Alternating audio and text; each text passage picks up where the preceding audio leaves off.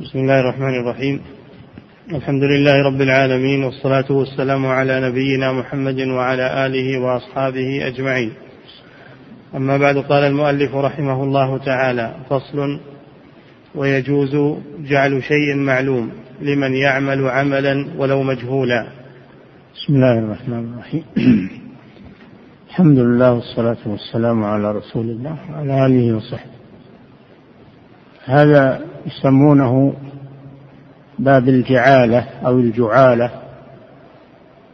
وهي أن يجعل مبلغا معلوما لمن يعمل له كذا وكذا، من يرد عليه ضالته، من يؤمن له كذا وكذا من الحوائج، من يبني له جدارا. هذه تسمى بالجعالة، وهي عقد جائز ليست لازمة مثل الإجارة، إنما هي عقد جائز كل منهما فسخها. ويستدلون لذلك بقوله تعالى عن في قصة يوسف عليه السلام: قالوا نفقد صواع الملك ولمن جاء به حمل بعير وأنا به زعيم. من جاء بصواع الملك المفقود فله حمل بعير من المال، وأنا به زعيم أي كفيل. هذا دليل على أن الجعالة عقد صحيح. نعم. ويجوز جعل شيء معلوم، أي نعم، لمن يعمل عملا ولو مجهولا، كرد عبد ولقطة وبناء حائط. كان يقول: من رد علي عبدي الآبق أو دابتي الشاردة فله كذا وكذا، ولا يعين أحدا، لا يعين أحدا، بل من فعل هذا الفعل فله كذا. نعم. لمن يعمل عملا ولو مجهولا كرد عبد ولقطة وبناء حائط، فمن فعله بعد علمه استحقه. من فعل هذا العمل، رد الآبق أو الشارد أو بنى الحائط، بعد علمه بإعلان الجعل فهو له. أما إذا عمل العمل وهو لم يعمل، لم يعلم بالإعلان من صاحبه، فليس له شيء لأنه متبرع. نعم. فمن عمله فمن فعله بعد علمه، بعد علمه يعني بالإعلان. نعم. فمن فعله بعد علمه استحقه، استحق الجعل، وهو المال الذي يجعل لمن يعمل عملا. نعم. ولكل فسخها، هي عقد جائز كل منهما فسخها. فلل فللقائل من عمل كذا أن يتنازل، وللعامل أن يتنازل أيضا، فهي عقد جائز. نعم. ولكل فسخها، فمن عامل لا شيء له، إذا فسخها العامل فلا شيء له. نعم. وإن فسخها الجاعل بعد عمل العامل فإن له أجرة مثله. نعم. ومن عامل لا شيء له، ومن جاعل لعامل أجرة عمله. أي نعم، أجرة عمله، لأنه لم يعمل متبرعا، وإنما عمل عملا في مقابل العوض الذي بذل، فلما لم يحصل له أعطي أجرة مثله. نعم. وإن عمل غير معد لأخذ أجرة لغيره عملا بلا جعل، ها؟ وإن عمل غير معد لأخذ أجرة بغيره عملا بلا جعل أو معد بلا إذن فلا شيء له إلا في تحصيل متاع من بحر أو فلات فله أجر مثله. نعم. إذا عمل العمل بدون إذا عمل العمل لغيره بدون أن صاحبه جعل جعلا فليس له شيء لأنه متبرع، إلا إذا كان أنقذ مالا من بحر فله أجرة مثله، لأن المال يتلف في البحر، فلو لم ينقذه لو لم ينقذه تلف. أما إذا كان المال خارج البحر فإنه يجده صاحبه صاحبه يجده، ليس عليه خطر. نعم. وإن عمل غير معد لأخذ أجرة لغيره عملا بلا جعل أو معد بلا إذن فلا شيء له إلا في تحصيل متاع من بحر أو فلات فله أجر مثله. أو فلات يتلف المال أو تأكله السباع أو يأخذه السراق، يعني في مكان خطير وجد مالا في مكان عرضة للتلف فحفظه لصاحبه، هذا له أجرة مثله، لأنه لو تركه لتلف، وقد جاء النهي عن إضاعة المال. نعم. فلا شيء له إلا في تحصيل متاع من بحر أو فلات فله أجر مثله. وفي رقيق دينار أو اثنا عشر درهما ها؟ وفي, وفي رقيق دينار أو اثنا عشر درهما، يعني إذا خلص الرقيق إذا خلص المملوك من الهلكة فله دينار أو اثنا عشر درهم، صرف الدينار في ذاك الوقت. نعم. فصل. نعم. واللقطة ثلاثة أقسام. اللقطة هي المال الضائع من صاحبه. قال اللقطة وقال اللقطة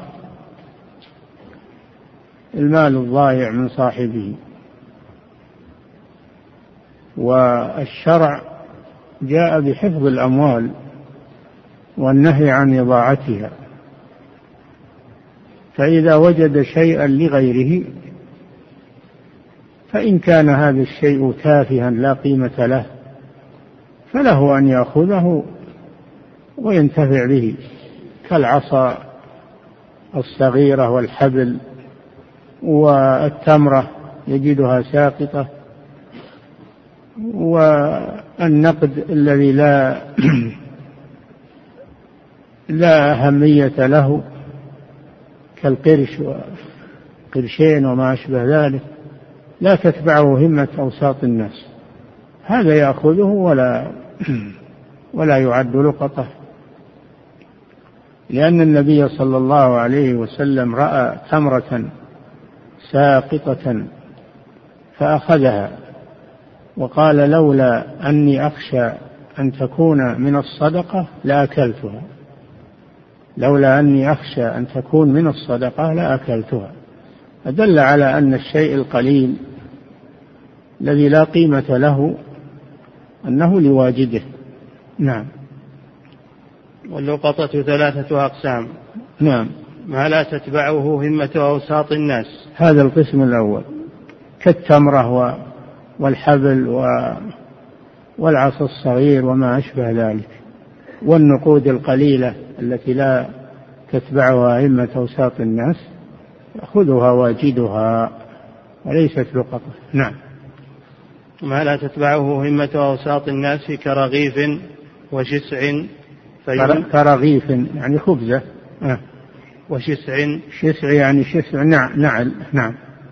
فيملك بلا تعريف، يملكه واجده بلا تعريف، بلا أنه ينادي من ضاع له كذا وكذا، لأن هذا لا قيمة له ولا ولا يساوي أجرة التعريف والتعب. نعم. الثاني الضوال. وقوله أوساط الناس يخرج بذلك الأغنياء، فإنهم فإنهم يرون يحتقرون المال ولو كان ينتفع به، يحتقرونه لأنهم أغنياء، فلا عبرة بعرفهم، وكذلك لا عبرة بعرف الفقراء المحتاجين، لأنهم يعدون الشيء اليسير له قيمة، والأغنياء يعدون الشيء المنتفع به ليس له قيمة عندهم. إنما العبرة بأوساط الناس، نعم، عرف أوساط الناس. فإذا قال أوساط الناس هذا الشيء لا قيمة له فإنه لمن وجده. نعم. الثاني الضوال التي تمتنع من صغار السباع. النوع الثاني ضوال للإبل، ضوال للإبل التي تمتنع من صغار السباع، تحمي نفسها كالبقر والإبل، فهذه لا يتعرض لها، يتركها، بقوله لما سئل صلى الله عليه وسلم عن ضالة الإبل قال ما لك ولها، معها حذاؤها وسقاؤها ترد الماء وتأكل الشجر، فهذه لا يتعرض لها، يتركها حتى يجدها صاحبها، لأنه لا خطر عليها. ومن آوى ضالة فهو ضال،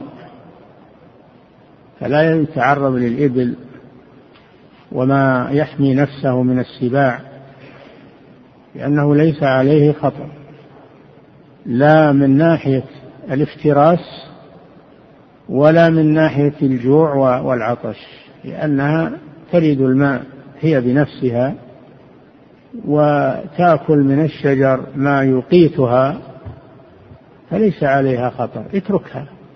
نعم.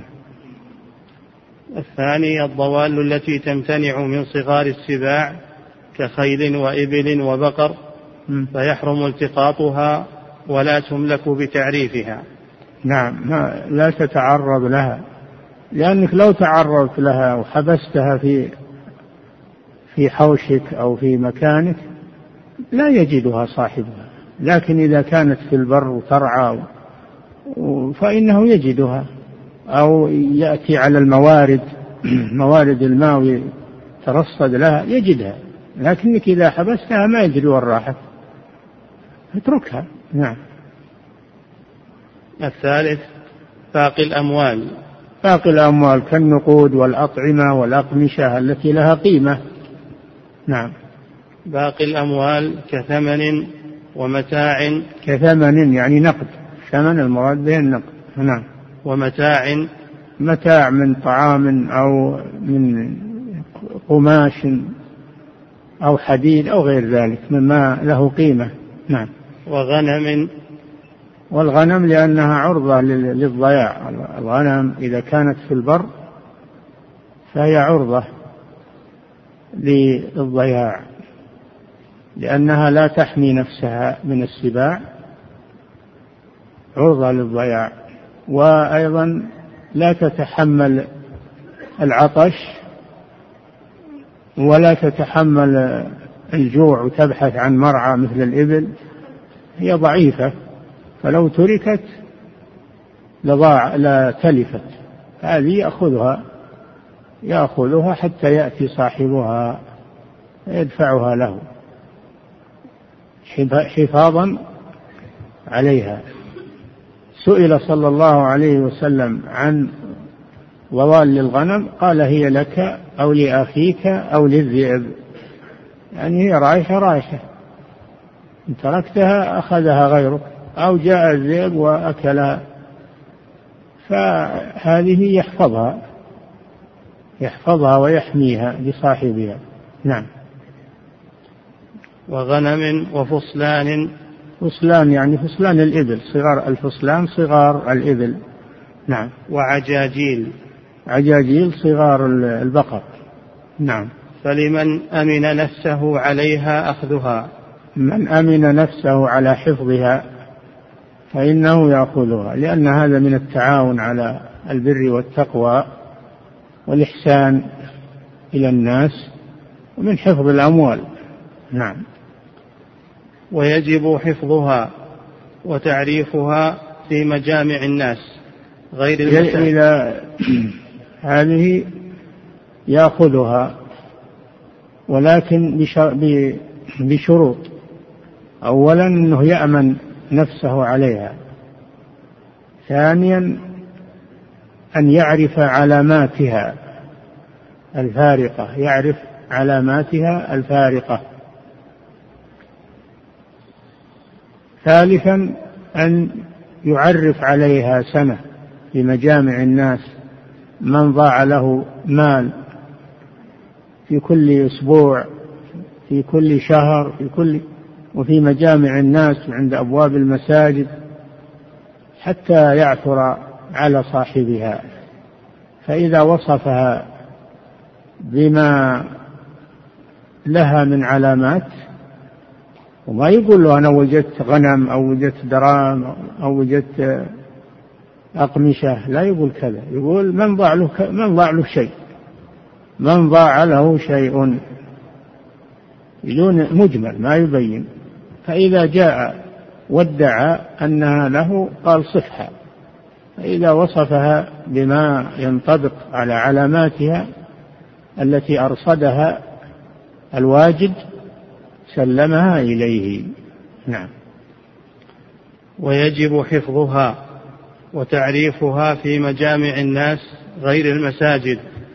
أما المساجد داخل المساجد فلا يجوز إنشاد الضالة فيها، قوله صلى الله عليه وسلم: إذا سمعتم الرجل ينشد ضالته في المسجد فقولوا لا ردها الله عليك، إن المساجد لم تبن لذلك، إنما ينشد عليها خارج المسجد، على أبواب المساجد من خارج.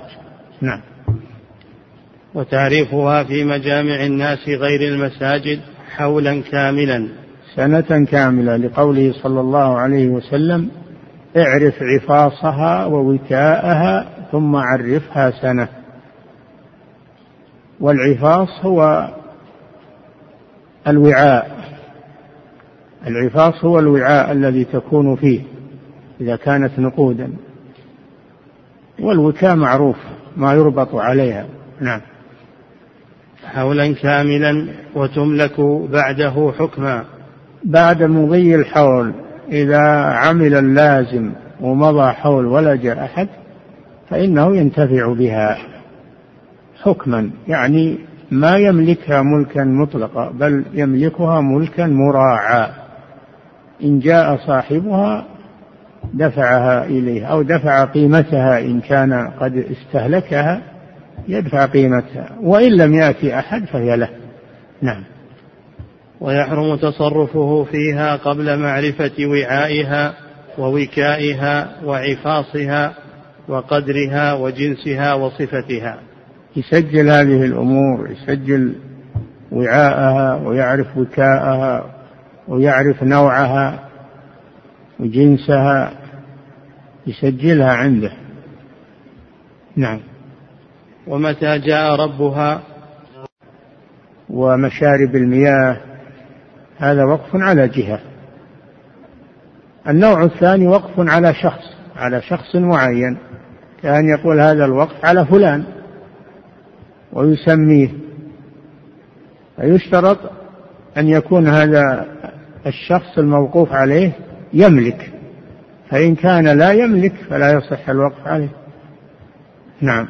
فالوقف على الميت، الوقف على الميت معين، يعني ما هو وقف الثواب يقول ثوابه لفلان، لا، يقول وقفه على فلان ينتفع به وما ينتفع وهو ميت، أو يقف على الجن، على مسلمي الجن يقول، أو على الملائكة، هذا لا يصح لأن هؤلاء هذا المصرف لا يملك. نعم. وكونه في غير مسجد ونحوه على معين يملك، معين يملك، يشترط في الوقف على الشخص أن يكون معينا، ما يقول وقفته على على رجل من البلد الفلاني، لا بد يعين، يقول على محمد، على علي، على فلان المعين. وأن يملك، إذا كان لا يملك فإنه لا يصح. نعم. وكون واقف نافذ التصرف. ومن شروط صحة الوقف أن يصدر من جائز التصرف، فلا يصح وقف الصغير ولا وقف المجنون، لا يصح وقف من لا, من لا يجوز تصرفه، لأن الوقف تبرع، التبرع لا يجوز إلا من جائز التصرف. نعم. وكون واقف نافذ التصرف ووقفه ناجزا. نعم. الوقف على قسمين: وقف ناجز وهو أن وهو ما يخرج من ملكه في الحال، كأن يقول وقفت هذا هذا البيت أو هذه الأرض أو هذا البستان من الآن في حياته، هذا وقف ناجز، فإذا صدرت منه الوقفية خرج من ملكه وصار وقفا لا يتصرف فيه. القسم الثاني وقف معلق على الموت، كان يقول إذا مت فهذا البيت وقف، هذا يأخذ حكم الوصية، هذا وقف معلق على شرط على شرط الموت فيأخذ حكم الوصية. نعم. ويجب العمل بشرط واقف إن وافق الشرع. يجب العمل بشرط الواقف إذا كان شرط شرطا يوافق الشرع من أعمال البر. أما لو شرط شرطا يخالف الشرع كان يقفه على كان يقفه على آه على أمكنة السوق، على المغنين، على القبور والأضرحة يعمر فيه الضريح أو يسرج أو يعمل له أو يعطى للسدنة، هذا الوقف على السدنة الضريح الفلاني، هذا وقف باطل لأنه شر... لأن شرطه باطل فلا ينفذ، لا ينفذ هذا ولا يصح هذا الوقف. نعم. ويجب العمل بشرط واقف إن وافق الشرع، ومع إطلاق يستوي غني وفقير وذكر وأنثى. لو قال وقفت هذا هذا هذا البيت أو هذا البستان على بني فلان أو على ذريتي، استوى الذكر والأنثى والغني والفقير، لأن هذا يقتضي التسوية إذا قال على بني فلان أو على بني ذريتي، فإنه يستوي فيه الأفراد ذكورا أو وإناثا وغنيا وفقيرا، لأنه لم يميز بعضهم عن بعض. نعم. والنظر نعم. و... مع إطلاق يستوي غني وفقير مع إطلاق. أما إذا خصصه بصفة، قال هذا الوقف على الفقير من بني فلان أو من أو من ذريتي، اختص هذا بالفقراء منهم، والأغنياء لا يأخذون لا يأخذون منه شيئا. نعم. ومع إطلاق يستوي غني وفقير وذكر وأنثى. نعم. والنظر عند عدم الشرط لموقوف عليه إن كان محصورا. نعم. الوقف يحتاج إلى ناظر، يحتاج إلى ناظر أي وكيل يقوم عليه ويصلحه ويوزع غلته على شرط الواقف، يحتاج إلى ناظر، يحتاج إلى ناظر. فإن عين ناظرا هو لزم ذلك، وإن لم يعين فالقاضي يقيم ناظرا على هذا الوقف، إلا إذا إذا وقفه على معين، إذا وقفه على معين كعلى فلان ابن فلان، فالنظر للموقوف عليه، النظر للموقوف عليه لأنه معين. أما إذا وقف على جهة كالمساجد والمدارس والمستشفيات وأعمال البر، فهذا يحتاج إلى ناظر، إما أن يعينه صاحب الوقف وإما أن تعينه المحكمة الشرعية. نعم. والنظر والنظر عند عدم الشرط لموقوف عليه إن كان محصورا، وإلا فلحاكم، كما لو كان على مسجد ونحوه. وإلا فللحاكم، هو اللي يعين عليه الناظر، أي الوكيل الذي يقوم عليه. نعم. وإلا فلحاكم كما لو كان على مسجد ونحوه، كما لو كان على جهة على جهة كجهة الفقراء أو طلبة العلم أو المساجد، فهذا يحتاج إلى ناظر. نعم. وإن وقف على ولده أو ولد غيره فهو لذكر وأنثى بالسوية. إذا قال على ولدي على ولدي فهو للذكر والأنثى بالسوية، لأن لفظ الولد يشمل الذكر والأنثى. نعم. وإن وقف على ولده أو ولد غيره فهو أو ولد غيره، قال على ولد فلان أو ذرية فلان، فهو لهم الذكر والأنثى سواء. نعم. فهو لذكر وأنثى بالسوية. ثم لأنه ليس ميراثا حتى يقال للذكر مثل حظ الأنثيين، إلا لو قال لهم على حسب ميراثهم على حسب ميراثهم فيكون للذكر مثل حظ الأنثيين. أما إذا أطلق وقال لولد فلان فإنه يستوي الذكر والأنثى. نعم. وإن وقف على ولده أو ولد غيره فهو لذكر وأنثى بالسوية، ثم لولد بنيه. يعني لازم من ترتيب البطون، إذا قال على ولد فلان أو على ولدي فإنه يكون للبطون، البطن الأول، فإذا انقرض ينتقل إلى البطن الثاني من بعده، ثم إذا انقرضوا ينتقل إلى البطن الثالث، وهكذا. نعم. وإن وقف على ولده أو ولد غيره فهو لذكر وأنثى بالسوية، ثم لولد بنيه، وعلى بنيه أو بني فلان فلذكور فقط. أما إذا قال هذا على بني فلان بني فلان، ما قال على ولد فلان، يختص بالذكور، لأن الابن يختص يختص بالذكر ولا يشمل الأنثى. نعم. وعلى بنيه أو بني فلان فلذكور فقط.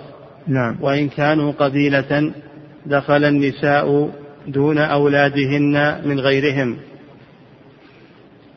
وإن كان وقف على قبيلة دخلت نساؤهم، لأن النساء من القبيلة النساء من القبيلة فيدخل تدخل نساء القبيلة مع الرجال في هذا الوقت.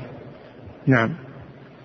دون أولادهن من غيرهم، دون أولادهن أي أولاد نساء القبيلة من غير القبيلة، لأنهم يكونون أجانب لأنهم يكونون أجانب. أما إذا كان أولاد النساء من نفس القبيلة الموقوف عليها فإنهم يدخلون في الوقف. نعم. وعلى قرابته أو أهل بيته أو قومه دخل ذكر وأنثى من أولاده وأولاد أبيه وجده وجد أبيه، لا مخالف دينه. نعم. وإن وعلى قرابته على قرابته يشمل الذكر والأنثى من أقاربه، لأن الأنثى من قرابته أيضا، وهو يقول على قرابتي. نعم. أو أهل بيته أو على أهل بيته يشمل الذكر والأنثى، لأن الأنثى من أهل بيته. نعم. أو قومه أو على قومه يشمل الذكر والأنثى من قومه، لأن النساء تدخل في قومه. نعم. وعلى قرابته أو أهل بيته أو قومه دخل ذكر وأنثى. نعم. من أولاده وأولاد أبيه وجده وجد أبيه، لا مخالف دينه. نعم. كل القرابة، لأن القرابة تشمل تشمل القرابة القريبة كإخوانه وأخواته وأبنائه وبناته، والقرابة البعيدة كبني أعمامه و وكل من يمت إليه بنسب ولو بعيدا، إلا إذا قال الأقرب فالأقرب فإنهم يرتبون. نعم. لا مخالف دينه، لا يدخل المخالف في دينه إذا كان وقف على قبيلته وفيهم كفار وهو مسلم، فإن الكفار لا يدخلون. نعم. وإن وقف على جماعة يمكن حصرهم وجب تعميمهم والتسوية بين والتسوية بينهم، وإلا جاز التفضيل والاقتصار على واحد. إذا قال هذا الوقف على قبيلة فلان، قبيلة فلان كثيرة، قبيلة فلان كثيرة ولا يمكن استيعابهم، القبائل كثيرة، فيعطي من تمكن من إعطائه منهم ولو واحدا، يعطي من يمكن إعطاؤه منهم ولو واحدا، لأنه لا يمكن استيعاب القبيلة كلها. نعم. وإن وقف لكن على قوله بني فلان يمكن استيعابهم، أما على القبيلة هذا ما يمكن استيعاب القبيلة كلها. نعم. وإن وقف على جماعة يمكن حصرهم وجب تعميمهم والتسوية بينهم، وإلا جاز التفضيل والاقتصار على واحد. نعم. فصل. والهبة مستحبة. يكفي.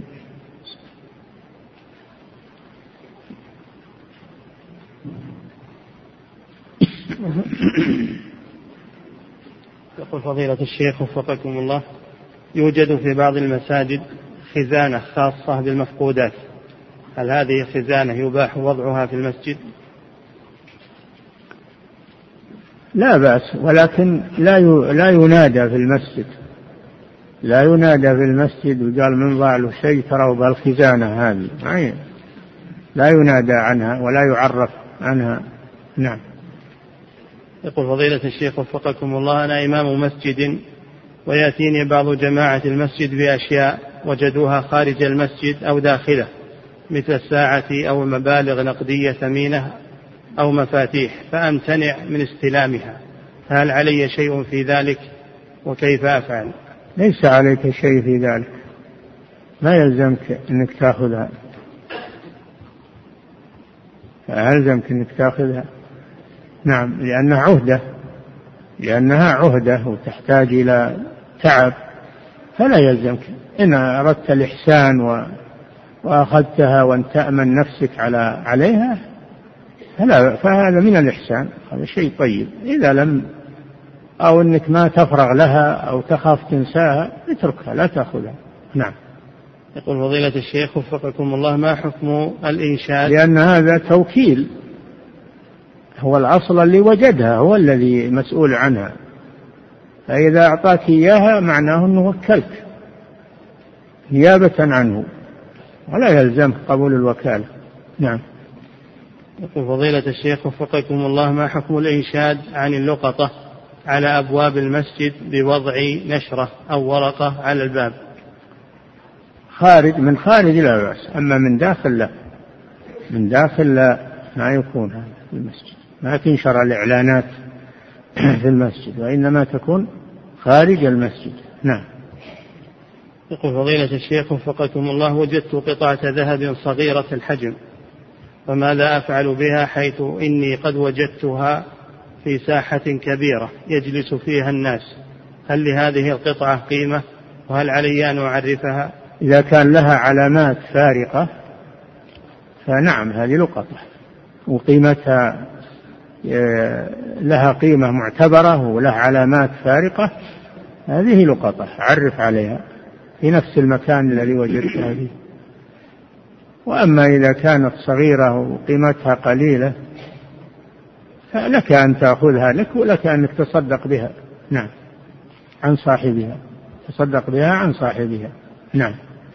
يقول فضيلة الشيخ وفقكم الله، إذا وجدت لقطة فأخذتها ثم عرفتها أسبوعا، فهل يجوز لي أن أرجعها إلى مكانها مرة أخرى؟ لا، ما دام أخذتها صارت في عهدتك ولا يجوز لك ترجعها في مكانها كما أخذتها من الأصل.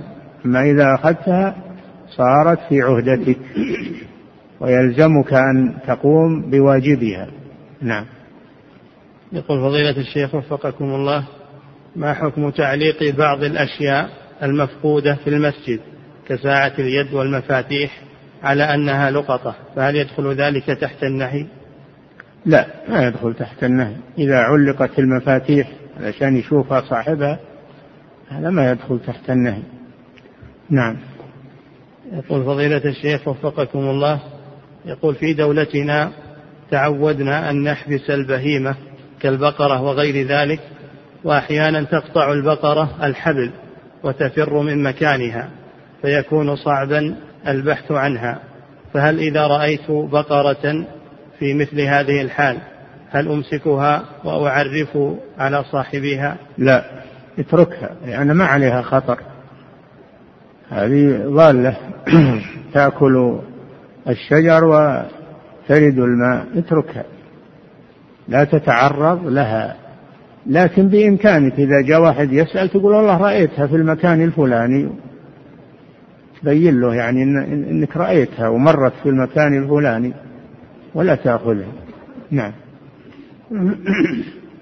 فضيلة الشيخ وفقكم الله، هذا سؤال تكرر، يقول أحيانا أفقد حذائي عند المسجد ولا يبقى من الأحذية بعد خروج الناس إلا حذاء يشبه حذائي تماما، وقد أخطأ من أخذ حذائي للشبه بينهما، فهل لي أن أخذ هذا البدل؟ لا، سمعتم أن إذا وجد حذاء غيره مكان حذائه فهو لقطة، يأخذ أحكام اللقطة ولا تأخذه بدلا عن حذائك. نعم. فضيلة الشيخ وفقكم الله، الريال والريالان هل هو مما تتبعه همة أوساط الناس؟ هذا يختلف باختلاف البلدان، في بعض البلدان الريال أو أقل من الريال له قيمة، وفي بعض البلدان عشرة الأريل وما لها قيمة، فهذا يختلف باختلاف البلدان. نعم. يقول فضيلة الشيخ وفقكم الله، من وجد لقيطا فهل له أن يضعه في دار خاصة يشرف عليها الكفار في بلادهم؟ لا، ما يربونه الكفار إلا إذا كان أكثر البلد كفار فإنه يعطى حكم الكفار، أما إذا كان أكثر البلد مسلمون فهو مسلم ولا يولى عليه الكافر. نعم. يقول فضيلة الشيخ وفقكم الله، إذا كانت اللقطة من بيت المال فهل أملكها؟ مش أدريك أنها من بيت المال، ما تدري عنها ولا تملكها. نعم. يقول فضيلة الشيخ وفقكم الله، انتشر في هذه الأزمنة ما يسمى بتحليل الحمض، البصمة الوراثية، فهل, فهل إذا شك في أحد يحلل ويلحق بالنسب؟ لا، ما يلحق بالنسب بموجب البصمة.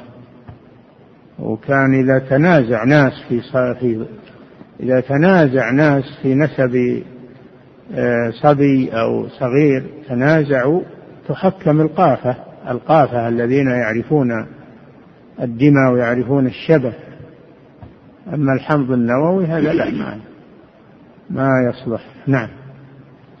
يقول فضيلة الشيخ وفقكم الله، أحيانا لشدة الزحام وكثرة الداخلين إلى الحرم تأتي نظافة الحرم فتأخذ الأحذية ثم ترميها على البوابة الخارجية، فإذا لم أجد حذائي فهل لي أن آخذ شيئا من هذه الأحذية علما أنها سترمى ولا يستفاد منها وهذا معلوم؟ إذا تحققت أنها سترمى ولا ينتفع بها فخذ، أما إذا الأصل أنها محترمة وأن أصحابها سيبحثون عنها ويعرفون أن خدم الحرام أنهم يأخذون النعال ويلقونها برا، يروح يدورها برا. لكن إذا تحققت أنها, إنها ستضيع ولا لها أحد ما في مانع. نعم. يقول فضيلة الشيخ وفقكم الله، يقول امرأة مريضة فقال والدها من أراد أن يراجع بها المستشفيات ويعالجها فهي زوجة له إن شفاها الله، وعندما شفيت رفض تزويجها لمن قام بعلاجها، فهل له أن يطالب بها؟ وهل هذا من باب الجعالة؟ هذا يروح للمحكمة، يروح يتخاصموا وياه عند القاضي، القاضي يفصل بينهما. لكن الزواج ما ينعقد إلا بالتعيين، لا ينعقد إلا بالتعيين، تعيين الشخص، تعيين الزوج وتعيين الزوجة، ما ينعقد بالعموم كذا. نعم، من وجدها فهي زوجته، هذا ما يصلح. نعم نعم. يقول فضيلة الشيخ وفقكم الله، لو وجد طعاما ثمينا يتلف بمرور الزمن فما حكم أخذ هذه اللقطة واستعمالها مباشرة دون تعريف؟ الذي يتلف كالخضروات والطعام يخرب هذا يستهلك، لا بأس بذلك، لأنه ضايع ضايع. نعم.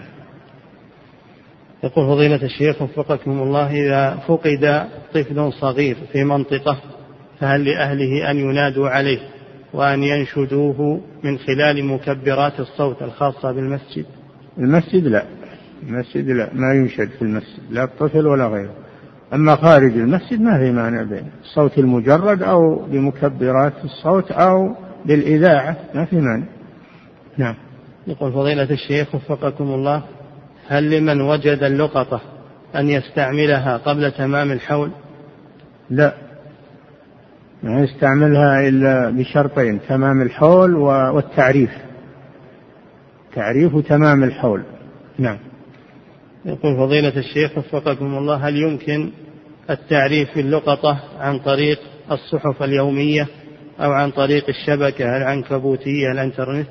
كل ما فيه إعلان يصلح، الصحف، الانترنت، الإذاعة، كل ما فيه إعلان لها وتعريف بها لا بأس. نعم. يقول فضيلة الشيخ وفقكم الله، إذا وجدت كتابا يباع وقد كتب عليه وقف لله تعالى فهل يجوز لي أن أشتريه؟ إذا كان مكتوب عليه وقف لله ما يجوز بيعه، لا يجوز بيعه ولا شراؤه. نعم. يقول فضيلة الشيخ وفقكم الله، من يقوم بأخذ كتب إسلامية من المسجد وقد وضع عليها ختم وقف ولا يجوز إخراجها من المسجد فهل فعله جائز؟ لا، لا يجوز إخراج المصاحف ولا الكتب المخصصة بالمسجد، مكتبة المسجد لا يجوز نقلها وأخذها. نعم. يقول فضيلة الشيخ وفقكم الله، هل أول وقف هل أول وقف في الإسلام هو وقف مخيريق؟ وهل مخيريق مات مسلما؟ والله ما أعرف وما أدري. نعم. يقول فضيلة الشيخ وفقكم الله، هل من يقوم بشراء مصاحف ويقوم بوضعها في مسجد يعتبر هذا من العلم النافع الذي ينتفع به بعد الموت؟ هذا من أعظم العلم النافع، المصاحف ووقفها هذا من أعظم العلم النافع. نعم. يقول فضيلة الشيخ وفقكم الله، من يقوم بشراء المصاحف ووضعها في مكة أو في المدينة فهل له أجر أعظم من غيرها من المساجد؟ نعم، الصدقة في الحرم أفضل من الصدقة خارج الحرم. نعم. يقول فضيلة الشيخ وفقكم الله، ما صفة وقف الجنف الذي أفتى بتحريمه الشيخ الإمام محمد بن عبد الوهاب رحمه الله، وهل سبقه أحد إلى إنكاره؟ فمن خاف من موص جنفا أو إثما فأصلح بينهم فلا إثم عليه. الجنف هو الحيف، يعني يوقف على أولاد بنيه دون أولاد بناته، هذا جنف، لأن أولاد بناته من ذريته، هذا وقف جنف كما قال الشيخ رحمه الله. نعم. يقول فضيلة الشيخ وفقكم الله، هل يجوز للأب أن يوقف الدار على بناته فقط لأن الأولاد الذكور كل واحد؟ نعم. هل يجوز للأب أن يوقف الدار على بناته فقط لأن الأولاد الذكور كل واحد عنده وظيفته فلا يحتاج إلى هذا البيت؟ أما يطافها على بناته معينات فلان وفلان ما يجوز هذا، لكن إذا وقفها على المحتاجة من بناته، على المحتاجة أو المطلقة من بناته فلا بأس، علقه بوصف ولم يعلقه بمعين. نعم.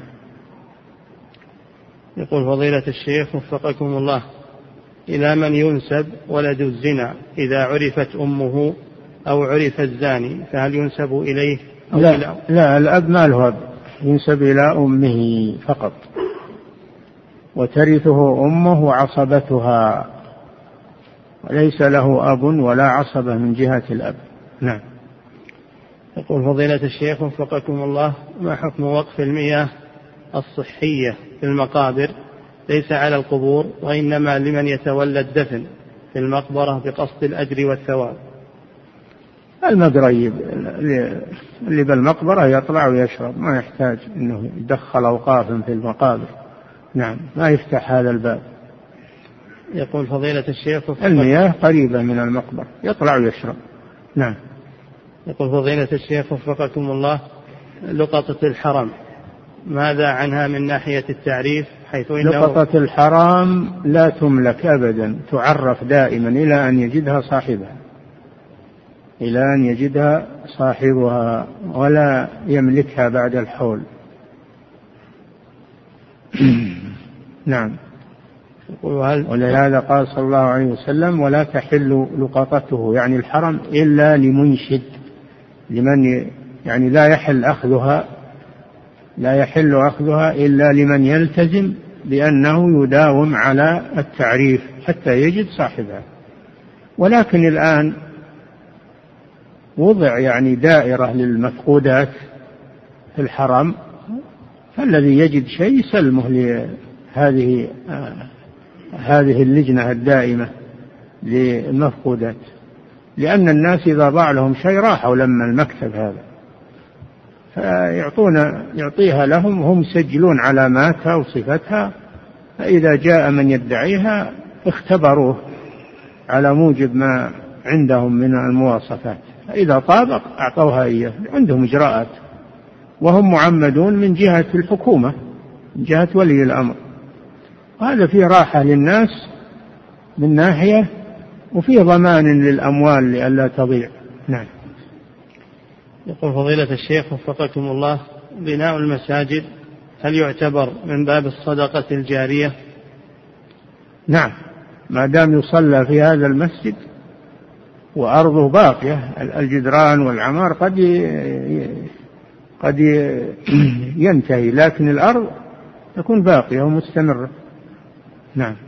يقول فضيلة الشيخ وفقكم الله، استدل الإمام النووي رحمه الله بحديث بناء المسجد النبوي بعد نبش قبور المشركين، استدل بهذا على جواز انتفاع الواقف في الأرض التي جعلها مقبرة بعد اندراس القبور، وما صحة هذا القول حيث ذكره في, صحيح في شرحه لصحيح مسلم؟ اندراس القبور يجي قبور ثانية، دامت مقبرة فإنها يدفن فيها ويستمر الدفن فيها، ما ينتهي الدفن فيها حتى يقال إنها تعود لصاحبها، الدفن مستمر والموت مستمر، يعني قضى والأموات مهنا موت. نعم. يقول فضيلة الشيخ وفقكم الله، مسجد وقف لمدة طويلة، لكن كون النبي صلى الله عليه وسلم نبش قبور المشركين لأن الله عين له هذا المكان مسجدا، عين له هذا المكان مسجدا، فنبشها ونقلها إلى مكان آخر. نعم.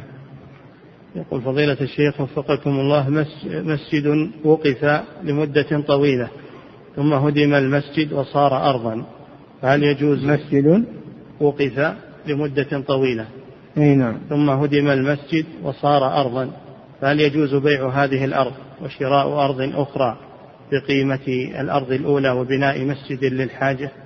هذا يراجع المحكمة، تراجع فيه المحكمة الشرعية. نعم. يقول فضيلة الشيخ وفقكم الله، الأولاد الضائعون في الحرم هل يسأل عنهم وينشد داخل الحرم؟ لا، يسلمون للشرطة، لأن فيه شرطة في الحرم، يسلمون لهم مكتبهم ومن ضاع له طفل يروح للمكتب هذا. نعم، بدون كلام وبدون صوت. نعم. يقول فضيلة الشيخ وفقكم الله، لو أن إنسانا بنى مسجدا ولكن على أرض ملك للدولة، وذلك بعد أخذ الإذن من الجهة المسؤولة، فهل يعتبر ذلك من الوقف؟ وقف الآلة، وقف الآلة وهي البناء والحجارة و... وأما الأرض فهي حكومية، ما هي ملك له من الأصل، حكومية، ترجع حكومية. وإذا انتهى المسجد وصار ما عنده جيران ولا عنده أحد، تصير حكومية، ترجع أرضا حكومية. نعم. يقول فضيلة الشيخ وفقكم الله، ما معنى قول الفقهاء نص الواقف كنص الشارع؟ هذا ليس على إطلاقه، كنص الشارع إذا كان صحيحا، أما إذا كان شرطا باطلا فلا تجوز، لا يجوز العمل به، فليس هو كنص الشارع مطلقا. نعم. يقول فضيلة الشيخ وفقكم الله، أحيانا أو, أو يقول أقوم بتغسيل الموتى، وأحيانا يضعون في يد الميت أموالا ظنا منهم أن الميت يعطي المغسل أجره أو أجرته، فهل يجوز للمغسل أن يأخذ هذه الأموال؟ هذه خرافات، هذه خرافات. ولا ليريد الأجر يعطي المغسلين الذين يغسلون بالأجرة، أما إذا كان المغسلون متبرعين فلا يعطيهم شيئا لأنهم يريدون الأجر، أما إذا عرف أنهم ما يغسلون إلا بأجرة يعطيهم هم. نعم. يقول فضيلة الشيخ وفقكم الله، يجوز أخذ الأجرة على تغسيل الميت. نعم. يقول فضيلة الشيخ وفقكم الله، في بلدنا في بلدنا توضع حظيرة بضوال الإبل والغنم والبقر، وذلك حتى لا تتضرر الزراعة التي في البلد، وإذا جاء صاحبها دفع رسوما مالية وأخذ ضالته، فما حكم هذا العمل؟ يراجعون علماءهم اللي يفتوهم بهذا، ما أدري عنه. نعم. يقول فضيلة الشيخ وفقكم الله، الوقف المعلق بشرط الموت، نعم، الوقف المعلق بشرط الموت، هل يعامل معاملة الوصية؟ نعم، يعامل معاملة الوصية، يخرج من الثلث فأقل و... ويكون لغير وارث، ويأخذ أحكام الوصية تماما. نعم. يقول فضيلة الشيخ وفقكم الله، هل يجوز إعطاء ناظر الوقف أجرة من الوقف نفسه؟ نعم، ما في معنى، يأخذ أجرته من من غلة الوقف، إلا إذا أن الواقف جعل له أجرا غير غلة الوقف فلا بأس. نعم. يقول فضيلة الشيخ وفقكم الله، لو أوقف شخص وقفا على قبيلة، وكان في القبيلة من هم على مذاهب منحرفة، فهل يعطون من الوقف؟ لا، الوقف إنما هو لأهل السنة والجماعة المستقيمين، أما المنحرفون عن منهج أهل السنة والجماعة فلا يعطون من الوقف. نعم. يقول فضيلة الشيخ وفقكم الله، كثر المتسولون في هذه الأيام، وثبت وجود مجموعات تمتهن هذا العمل، سؤاله هل يباح منع هؤلاء المتسولين من الكلام بعد الصلوات في المساجد، أم ماذا يصنع معهم من ناحية الشرع؟ إذا كانوا يؤذون ويشوشون على المصلين والذاكرين والذين يذكرون الله بعد الصلاة يمنعون من هذا منعا لأذاهم. نعم. انتهى. والله تعالى أعلم، صلى الله وسلم على نبينا محمد وعلى آله.